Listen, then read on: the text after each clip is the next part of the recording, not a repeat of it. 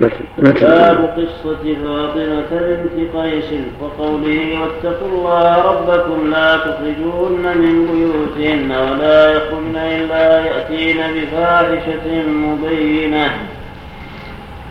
وتلك حدود الله ومن يتعد حدود الله فقد ظلم نفسه. لا تدري لعل الله يحدث بعد ذلك أمرا.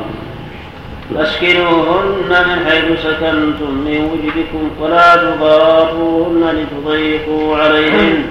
وإن كن أولات حمل فأنفقوا عليهن حتى يضعن حملهن إلى قوله بعد عسر يسرا. حدثنا إسماعيل حدثني مالك عن يحيى بن سعيد عن القاسم بن محمد وسليمان بن يسار أنه سمعهما يذكران أن يحيى بن سعيد قوله أجورهن مهورهن يعني سهل. العيني ما تكلم ما نقل كلام ابن البر. العيني ما تتبع. تام نعم.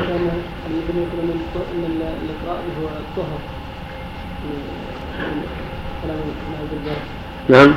كلام ابن البر كان يكون الظهر هو الاكراه هو الطهر وليس هو المشهور هو مثل مالك والجماعه هو مثل مالك والجماعه نعم أنه سمعهما يذكران أن أن يحيى بن سعيد أن يحيى بن سعيد بن العاص طلق بنت عبد الرحمن بن الحكم فانتقل عبد الرحمن فأرسلت عائشة أم المؤمنين إلى مروان وهو أمير وهو أمير المدينة اتق الله وارددها إلى بيتها. قال مروان في حديث سليمان إن عبد الرحمن بن الحكم غلبني وقال القاسم بن محمد أوما بلغك شأن فاطمة بنت قيس؟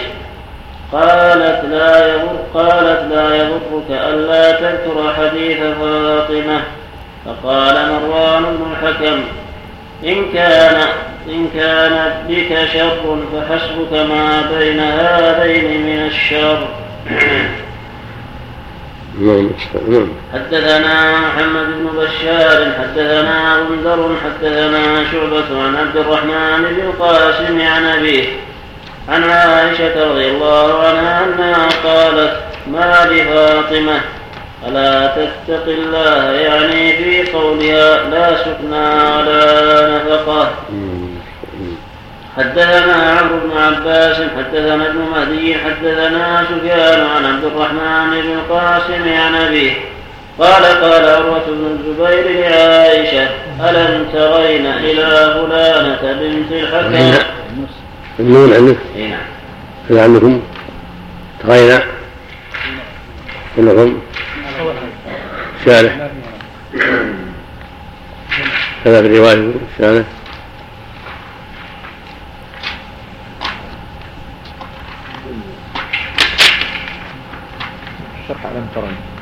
الشرح ألم ترن عرض نسخ مكتوبة هكذا ألم تري إلى فلانة بنت الحكم نسبها إلى بنت. تعرض التابعين لا. المقصود الصواب ألم تري نعم. نعم. نعم.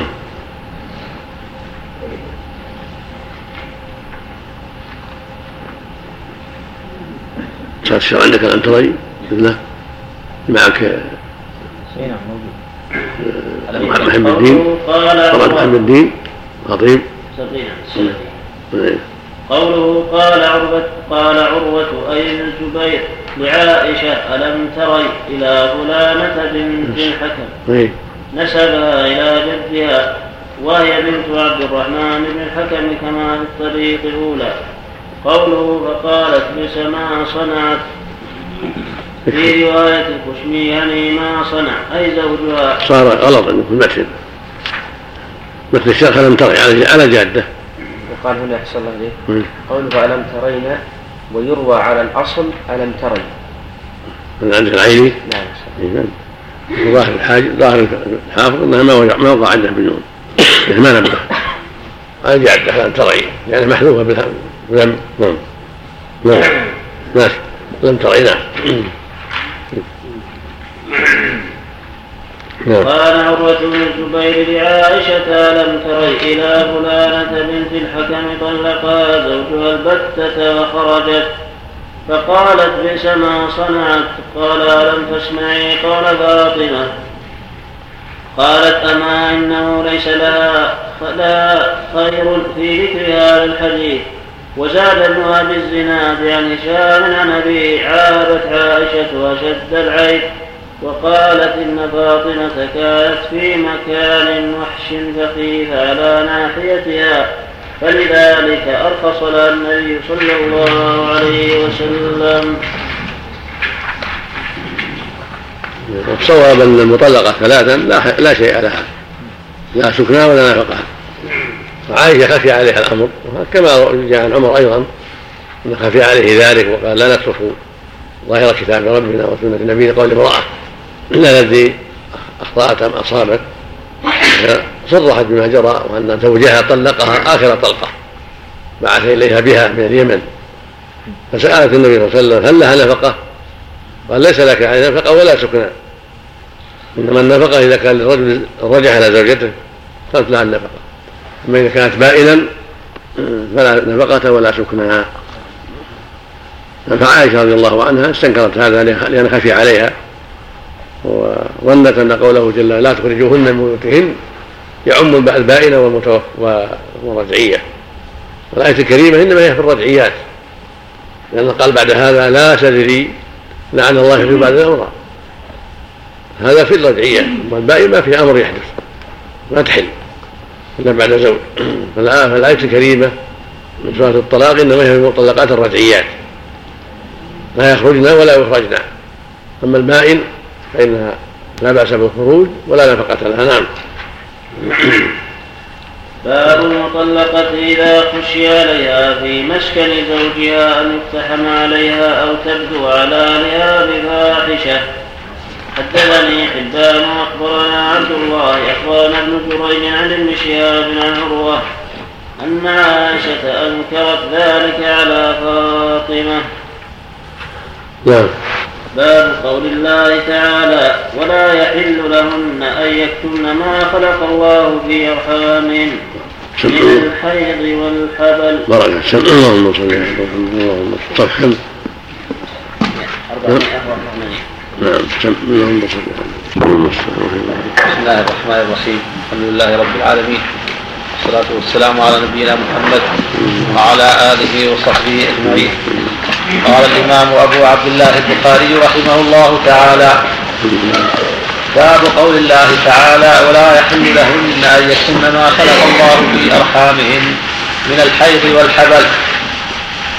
حدثنا سليمان بن حرب حدثنا شعبة عن الحكم عن الحكم عن إبراهيم عن الأسود عن عائشة رضي الله عنها قالت لما أراد رسول الله صلى الله عليه وسلم أن يمتد إذا صفية على باب خبائها كئيبة فقال لها عقرا أو حلقا إنك لحابستنا أكنت أفضت يوم النحر؟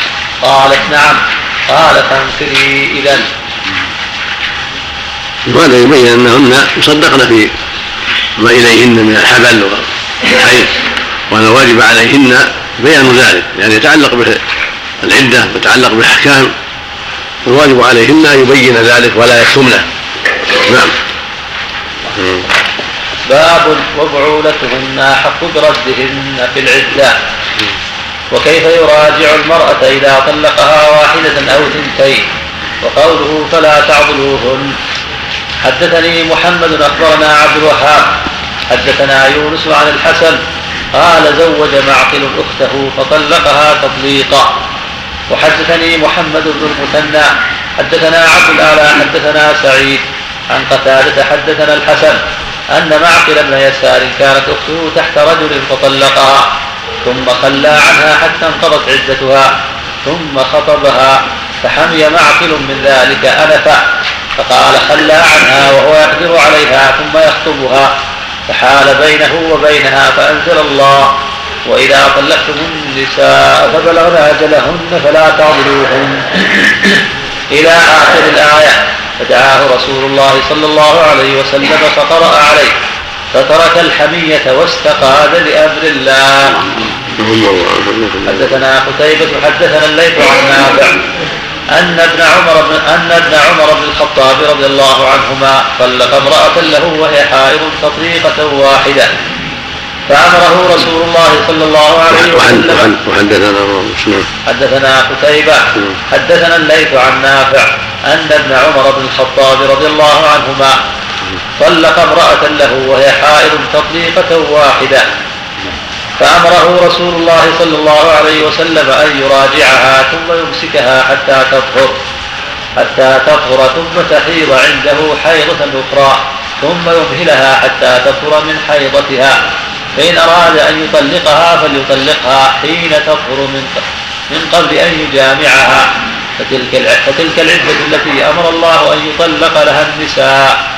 وكان عبد الله إذا سئل عن ذلك قال لأحدهم إن كنت طلقتها ثلاثا فقد حرمت عليك حتى تنكح زوجا غيرك. وزاد فيه غيره عن الليث حدثني نافع. قال ابن عمر رضي الله عنهما لو طلقت مرة أو مرتين فإن النبي صلى الله عليه وسلم أمرني بهذا. الشارح أن نافعا تكلم لأن ظاهره أنه مرسل. النافع هذا أول النافع. أخير يعني. الأخير. أول أول الأخير.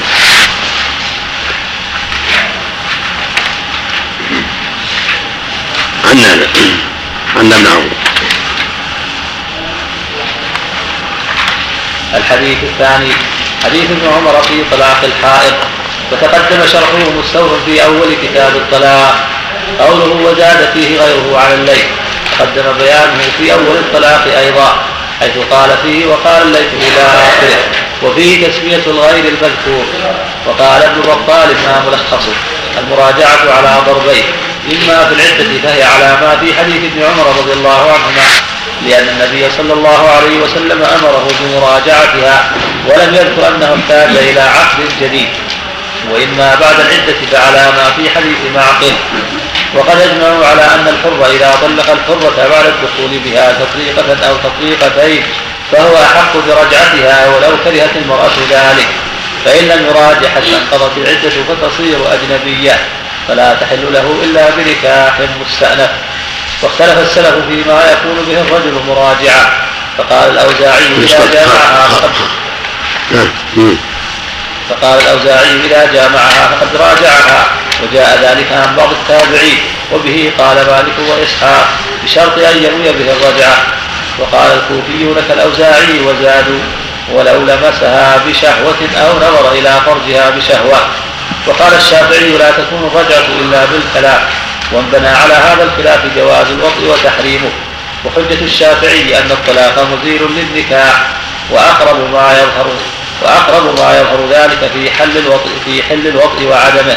لأن الحل معنى يجوز أن يرجع في النكاح. ثم خرج المقصود. نعم نعم نعم. نعم. نعم. نعم.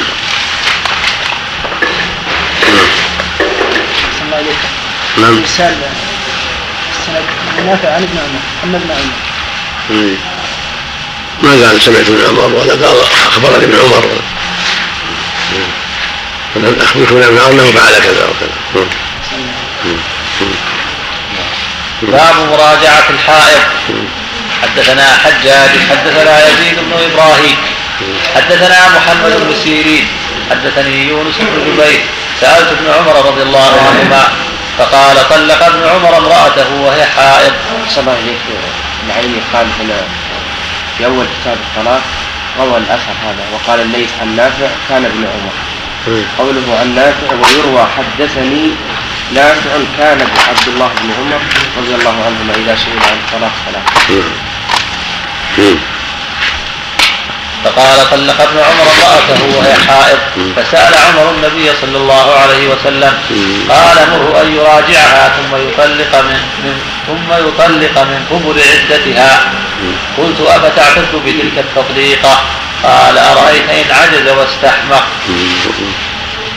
باب تحد المتوفى عنها أربعة أشهر وعشرا وقال الزهري لا أرى والمقصود أن في هذا زاد طلقها تطليقة. وهذا معروف من رواية مسلم. عن ابن عمر قال طلقها تطليقة. وهنا العلماء ينسبونها رواية مسلم. وهنا في رواية البخاري طلقها تطليقة. قال نافع طلقها لكن ما قال خبر ابن عمر. والظاهر سمع من ابن عمر. لكن بس اللفظ. ليس بصريح نعم. نعم. وقال الزهري لا أرى أن تقرب الصبية الطيب لأن عليها العدة. حدثنا عبد الله بن يوسف أخبرنا مالك عن عبد الله بن أبي بكر بن محمد بن عمرو بن حزم عن حميد بن نافع عن زينب ابنة أبي سلمة أنها أخبرت هذه الأحاديث الثلاثة. قالت زينب دخلت على أم حبيبة زوج النبي صلى الله عليه وسلم. حين توفي أبوها أبو سفيان بن حرب فدعت أم حبيبة بطيب فيه صفره خلوق أو غيره فدهلت منه جارية ثم مست بعارضيها ثم قالت والله ما لي بالطيب من حاجة. غير أني سمعت رسول الله صلى الله عليه وسلم يقول لا يحل لامرأة تؤمن بالله واليوم الآخر أن تحد على ميت فوق ثلاث ليال. إلا على زوج أربعة أشهر وعشرا قالت زينب فدخلت على يعني بهذا يعرف أنها خرجت يعني من من مسألة الإحداد بالطيب. أبوها توفي سنة 32 فتركت الطيب والزينة إحدادا عليه رحمه الله ورضي عنه. فلما مضت الثلاث دعت بالطيب. ليعلم أن أن أن الموضوع انتهى وأن هذا الإحداد انتهى.